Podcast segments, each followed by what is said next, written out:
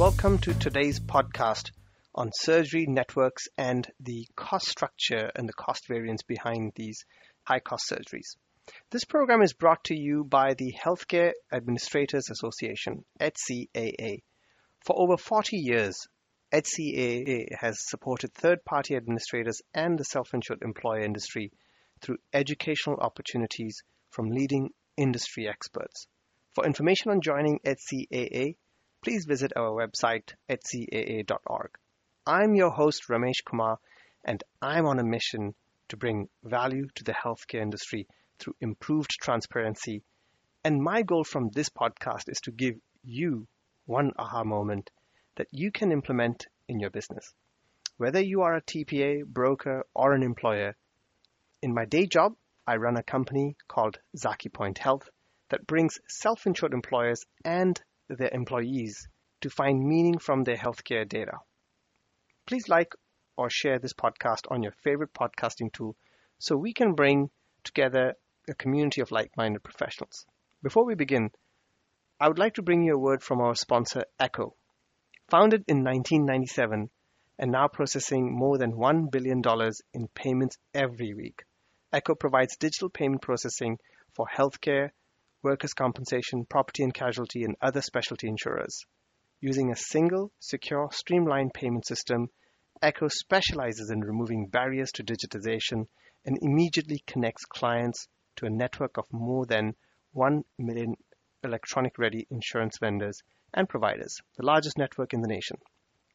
Today, we have Dr. Keith Smith, Medical Director of Oklahoma Surgery Center, one of the pioneers of price transparency, to talk about specialist surgery networks and their contracting. You're going to get some of these following questions answered from today's podcast. What does a specialized surgery network mean? What are some of the challenges in putting together surgery network contracts? What are typical savings involved? What is the state of affairs in calculating these savings? And how does a TPA go about putting these in place? So let's just dive into it. Well, Dr. Smith, thank you for joining us. I'm really excited. You have talked a lot about in the industry regarding transparency, surgery networks, and particularly around bringing that level of transparency. I think you must feel with this whole price transparency, what you've been fighting for over the last 15, 20 years is uh, finally coming to fruition. Before we jump into it, I'd love for our listeners to be able to hear something about you that they may not know and why should they listen to you? I suppose something people don't know about me. I was a musician before I decided to go uh, to medical school and and was good enough I think to have been able to do that for a living. I've thought about that part of my life many many years ago and in retrospect I think it brought precision to kind of the way that I that I do things and approach things. That's not something I think a whole lot of people know about, but now maybe a few more do. Do any uh, evening gigs here and there, or uh, no, not, that not career way behind you? Yeah, that's way behind me. I suppose people maybe they shouldn't listen to me, but the ones who do, I think, are compelled because the story of cheaper and better and fair and honest dealing is it's an easy sell. So I I don't think I have any struggles getting anyone to listen to me. I think even our enemies on the other side who want to preserve the status quo are definitely listening to me and to the other people that are shouting this from the rooftop as loudly as they can. I think you know you're gaining traction when your known adversaries are also listening very very closely because it what the free market will do is inevitable. And i think the price gouging players on the other side know that the inevitable is coming. They're just trying to keep their gig going just as long as they can.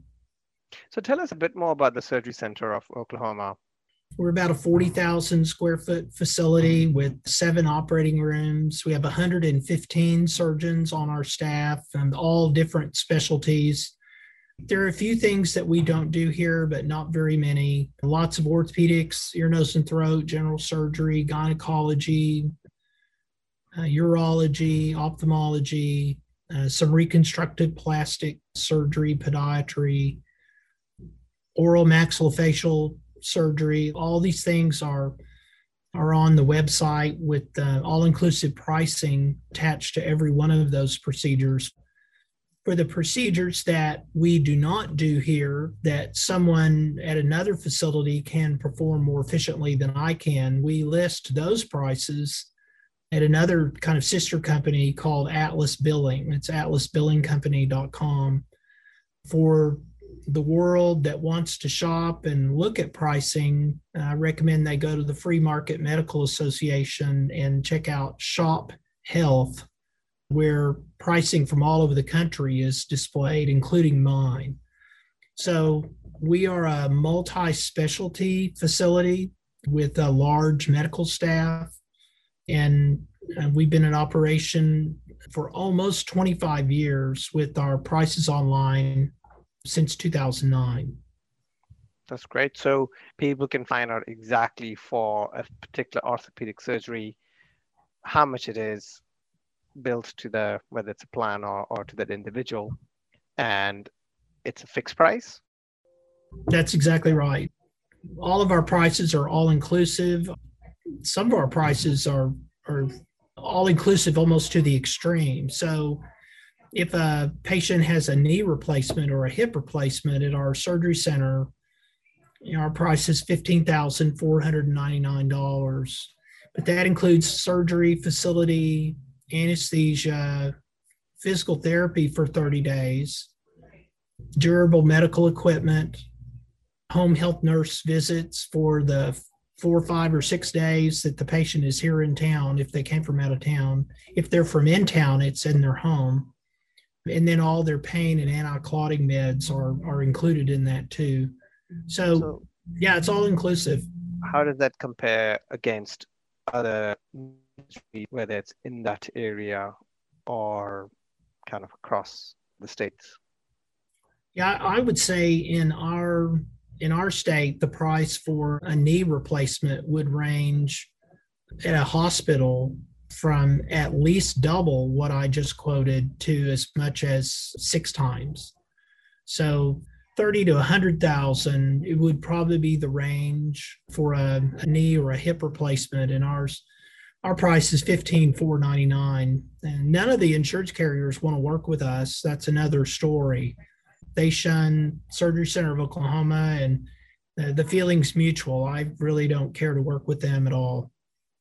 Okay, so so now maybe talking about this surgery. I mean, you have the surgery service across so many different specialties.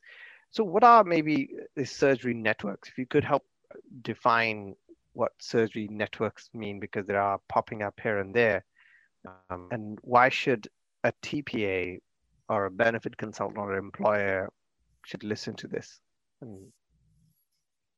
I don't like the word network. I prefer the word brotherhood. But the members of the Free Market Medical Association all over the United States are basically a brotherhood or a network of transparently priced facilities that are not in the revenue game where they just want to price gouge everyone and get all they can. They're more interested in the buyer at the end of the exchange coming to the conclusion that they were involved in a mutually beneficial exchange that was a very valuable one. Some people are are talking about surgical networks in a different way. And the, the surgical networks that many people are talking about and refer to are just a twist, I would argue, on the status quo. The kind of networking or brotherhood that I'm referring to is where there's a willing buyer, a willing seller, a known price. I mean, any intermediaries that are involved in the exchange are, are there to facilitate that exchange, not extract revenue from it. So, an employer could come and buy any of these services from you directly for their employees? Yes, and we, yeah, and we have contracts with about 300 employers and their self-funded plans now. And we have people come see us from all 50 states, and it, it just has worked beautifully to have people travel here. This is fantastic. So we're kind of hearing about different kinds of surgeries that could be steered towards these specialized places. In your opinion, what kind of top surgeries could be steered, whether it's from a plan design perspective or really from a member experience? If you tell somebody, hey, go and get your heart surgery done, I suspect that might be harder. So, what's your perspective, Dr. Smith, on top surgeries that could be steered effectively? That's a great question. I think to the uninitiated, the answer cardiac surgery, joint replacements, things like that make sense. But if someone is traveling, they have to be able to justify the expense of traveling. And I'm here to tell you, we've seen patients from Alaska and Wisconsin and Idaho that have come all this way, paid for by their employer to have a carpal tunnel release, which is about a 12 or 15 minute, very minor procedure. But the price that was so high in their hometown hospital, they could justify the travel. There's also the concept that no one wants to be involved in a robbery, uh, especially if they're the one being robbed. But if you know that a, a local hospital is price gouging and is really kind of having their way with you, that there's just a part of you that doesn't want to patronize them. So we've had employers send employees down here, even when when the dust settled, they might not have saved money. They just did not want to patronize a hospital that they knew was going to rip them off. But the the higher ticket items like cardiac surgery, orthopedic surgery, some ear, nose, and throat surgeries, some oral maxillofacial surgeries, the higher ticket items, the traveling and lodging expense for an employer far from here, that definitely makes sense. But I'm astonished every day when I hmm. come across somebody's had a knee arthroscopy, a very simple knee arthroscopy, and the the health plan was billed $20,000 and our price is $3,740. So even for something that simple, depending on the market where the self-funded plan typically buys services, that might make sense. So you talked a bit about these savings, in this case, three to six times the price. Are you seeing these business models where surgery centers like yours or other surgery networks they are doing a fixed price? Or is it based on some kind of savings models? You know, what are the different ways you're seeing this business model for surgeries happening with the whether it's with the employers directly or tpas there's a lot of pressure in the marketplace on facilities to match my pricing and that of my competitors so yeah, I mean, this is a growing movement. And I think part of the reason it's growing is that people don't want to lose the business. So some people are attracted to the idea of fair dealing because they know it's the right thing to do. And some people are drugged to that party kicking and screaming uh, just because they don't want to lose the business. So I, again, the free market's a funny thing. It's like gravity. You can't just turn it off. You're you're either in sync with the market uh, where you reap its benefit or you're you're not in sync with it and all you get are the consequences so the people that are figuring that out have realized it truly is inevitable and the movement is growing you talked about the savings how are people calculating these savings once they put these contracts in place it depends. Some people calculate the savings just by looking back historically to see what they've paid. If they have access to their data, a lot of the carriers won't give them access to data. Their Healthcare Bluebook is a pretty good reference. There are some things out there people can look at uh, to compare.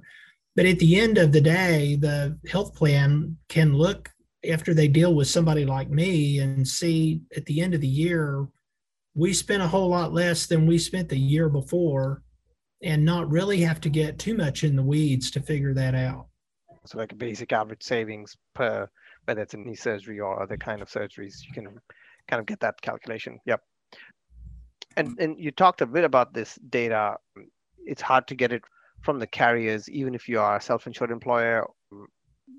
What's been your experience? it is difficult for some of these health plans to get their own data. I think the carriers they guard that very closely, if for no other reason than to keep the client from shopping around and seeing if they can get a better deal. Without their data, they can't shop. That's one of the reasons we put our prices online was so that the buyer in the privacy of their own office could really compare what have I been paying and what is it out there available for at a reasonable price? Yeah, I mean, without this data, that I mean, that's bad. And any client that's making yeah. the decision to self-fund, if they're going to deal with a big carrier, they need to make sure in their contract they have access to their own data. And then how about for TPAs? Are they in a better position to take the historic data, run that kind of calculation against whether it's your price or some of the surgery network price? Yeah, I think the independent third party administrators are much more nimble and more fair minded and fair dealing, more open to the possibility that they actually exist in a competitive marketplace instead of instead of the big carriers that perform administrative functions only they they're more nimble they're more able to to figure out you know in the marketplace what should we be paying. You know we've discovered after we put our prices online that our prices were actually half what medicare paid the local hospital. Our prices were less than what medicaid paid the local hospital. I've been told varying amounts that our prices are from one half to one eighth of what ppo allowables are at the hospitals so it's all over the map and you know the TPAs, the independent TPAs are much better equipped and motivated, I would argue, inclined to actually look out for the best interests of their client rather than the interests of the big carrier that typically pays many, many of the brokerages, unfortunately. Do you see, Dr. Smith, this picture changing with price transparency regulation where uh, health plans have to provide this machine readable files. Even the providers from early this year, they are required to provide this. And then the advanced EOB requirements for No Surprise Billing Act, where they need to be able to dish out here's the total cost of this, and here's the portion that the employee is going to pay. Isn't that going to make it easy? What do you envision? Yeah, I always think about you know the worst nightmare is when someone from government tells you they're coming to help you. This forced price transparency the hospitals will fight that at every every turn. The one thing i will say that it has done though it has changed the narrative. So when i put all of our prices online i had a tinfoil hat on my head. A lot of people thought i was insane and i was discounted because I made that move. Fast forward, now you have legislation that mandates that the hospitals basically do what I did in 2009 without a gun to my head. So now the hospitals are the weirdos. They're the outliers. They're the ones receiving the scrutiny that I received for making this move back in 2009. So the narrative has changed, and and those who aren't price disclosers are the ones that have some explaining to do. And what we are doing is rapidly, I think, going to become the norm. Mm. So I think the other big part of the picture in order to make decisions for a patient is the quality. You know, we talked a lot about this in the industry, cost and quality. How does that come into the picture for your center, but also for all the other surgery centers who are, let's say, more effectively priced. There's a perception or, or question is it the right quality kind of place? How do you tackle that? And two, how do you envision the quality ratings becoming more easily available, or how is that going to evolve over a period of time? Well, I'd like to first point out that no one's asking the quality question about the god awful cesspool hospitals that people go to now.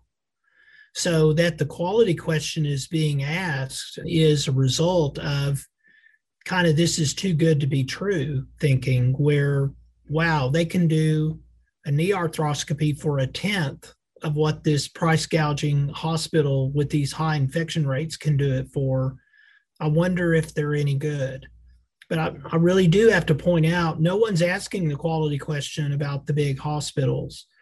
My friend marty makary wrote a couple of great bestsellers. One is called unaccountable. His more recent one is price we pay which i think has been far more successful. But i would encourage anybody that's watching this to check out his first book, Unaccountable. Marty, Marty's a scientist. He's a pancreas surgeon at Johns Hopkins. Very nice, very brilliant guy. And he went on a journey to try to decide how do you objectify and measure quality. And by the time he got to the end of the book, he'd thrown up his hands and said, you know, you just need to do a survey of the people who work at a facility to see if they would have that procedure done there. So, an example, he went to Cleveland Clinic, and that's five star place. Everybody knows Cleveland Clinic. Everybody's heard of Cleveland Clinic. So, would you go there to have your heart surgery? And the answer on the survey was a resounding yes, as it should be. But would you go there to have your hip replaced? And the answer was a resounding no. So they have five stars, but it's what does that mean? Uh, and it's surgeon specific there may be surgeons at a big name place that are really good, and there may be some that are not quite as good. So, you, know, you do a survey and you find out, okay, well, you know, this facility has five stars. Well, what does that even mean? You may not have one of the better surgeons, you may not have one of the better teams. There are a lot of variables. So, it becomes extremely difficult to rate quality, particularly at a facility. I like to tell people that one reason you know that we know what we're doing here at our Surgery Center of Oklahoma is that we don't make more money if something goes wrong. Unlike the hospitals, the hospitals want something to go wrong. I mean, they make more money if there's complications. I do not. I also have a waiting room full of people who want to come here. We're on no insurance plans. So we don't have any guaranteed stream of patients that are coming to see us, whether we're any good or not. If we're not any good, there's no one in our waiting room. We also have attached a price to the performance of the procedure. And, and I think if you really want to know if someone is good at what they do, if they'll put a price and attach a price to that service, that means they know what they're doing. If they can't attach a price to it, that means there's a lot of uncertainty on their end about how haywire this might go, and they're not as willing to put a price on it. Yeah, no, you made a couple of really important points there around you are not just exposed to like if, if you're not delivering good quality, tomorrow those waiting rooms will be empty. And I think when you are very transparent about your cost and you're very price competitive, you you have to make sure your quality is there. You have to kind of make sure the information around quality is there because people will just uh, start questioning it. So, so I think this this whole thing is going to drive up the need to have transparency both on cost and quality. Yeah, the market will deliver both. Just put yourself in my shoes for a minute. Let's say I have two surgeons here who are very, very skilled at hernia repair. And they both retire. And I'm looking around in the community for a general surgeon to take their place. And I can't really find one that's really good. I can find a couple that are kind of sketchy. Do I bring them in to do hernia repairs at Surgery Center of Oklahoma and put our entire operation at risk? Well, the answer is no. So the market doesn't just bring price accountability, the market eliminates and annihilates the frauds in the marketplace and the inefficient and the low quality players. So the quality question, I would argue, needs to be reserved for the hospitals and, and those who do not embrace the discipline that the market delivers it is hat in hand. It is it's an essential component of the business model that I propose. Yeah, which kind of raises a very important point around how do you engage, educate, and steer patients. Um, you know, just kind of imagining people have this perception, oh, so and so Harvard Medical Center must be good, even though they may not have done that many baby deliveries. But then, how do you educate and steer people to these places of care? Yeah, it comes down to marketing and incentives. The physicians in a community that are very talented, they need to do a better job of making sure everyone knows what they do. There's a real problem in that hospitals employ doctors, and that means they have captured their source of referrals for their specialist surgeons, whether they're any good or not. So that's a very disruptive influence. The way most third party administrators have latched onto this and maximized this opportunity is through incentives, not through marketing, but through incentives. And so the waiving of all deductible and copays, if someone decides to go down down a path that leads to a facility like mine, is a very, very powerful incentive. And then that employee goes back to work, and at the water cooler, they tell everyone about their experience, and then it's word of mouth. And then, you know, you'd have to be a fool to have surgery anywhere but the place that I went, and it didn't cost me anything. And then that sort of word spreads. There's some third party administrators that have a real effective educational outreach and they have uh, employee meetings. Any employers listening to this need to give some thought when a third party administrator wants direct access to the employees to talk these kind of things over. That's probably a good idea if you want your employees to avoid the price gouging hospitals. So I would say incentives are probably the most important driving influence and marketing less so. Got it. So incentives, communication, incentives being like make it zero copay for those places of care. And I think going beyond the Surgery Center of Oklahoma, some of the other models that I'm hearing around surgery, specialty surgery networks are you manage the population as a whole Um, and for any kind of surgeries. So you might have, let's say, for musculoskeletal, you might be managing pre kind of any need for surgery through digital kind of tools, through overall exercise and other things. What do you see? I guess two questions. What do you see the role of that type of model where you are taking care of a population as a whole pre or prior to any kind of surgery need? And is this something hmm. SCO has kind of looked at as well? No, I I caution people to be very careful looking at human beings in the aggregate in any form. We are all individuals. Some people don't care so much about whether they break their arm when they're snowboarding. Some people don't care about anything and they jump out of airplanes with parachutes. So, and everybody needs to be free to pursue the life and activities they want to pursue. I think we have to be very careful looking at human beings in the aggregate and, and even talking about population health. Eh, that's a bit problematic uh, because it tends to discount uh, the individual needs and preferences and wants of patients. Are there retrospective looks at patients that have certain characteristics and what sort of health issues they might have? Uh, yes, they are, and those those things are out there and they're of academic interest. The best way for individuals to manage their health so that they stay out of Surgery Center of Oklahoma or anywhere else is to have a primary care doctor with whom they can have a great relationship, I would argue that's a primary care doctor that does not work for a hospital.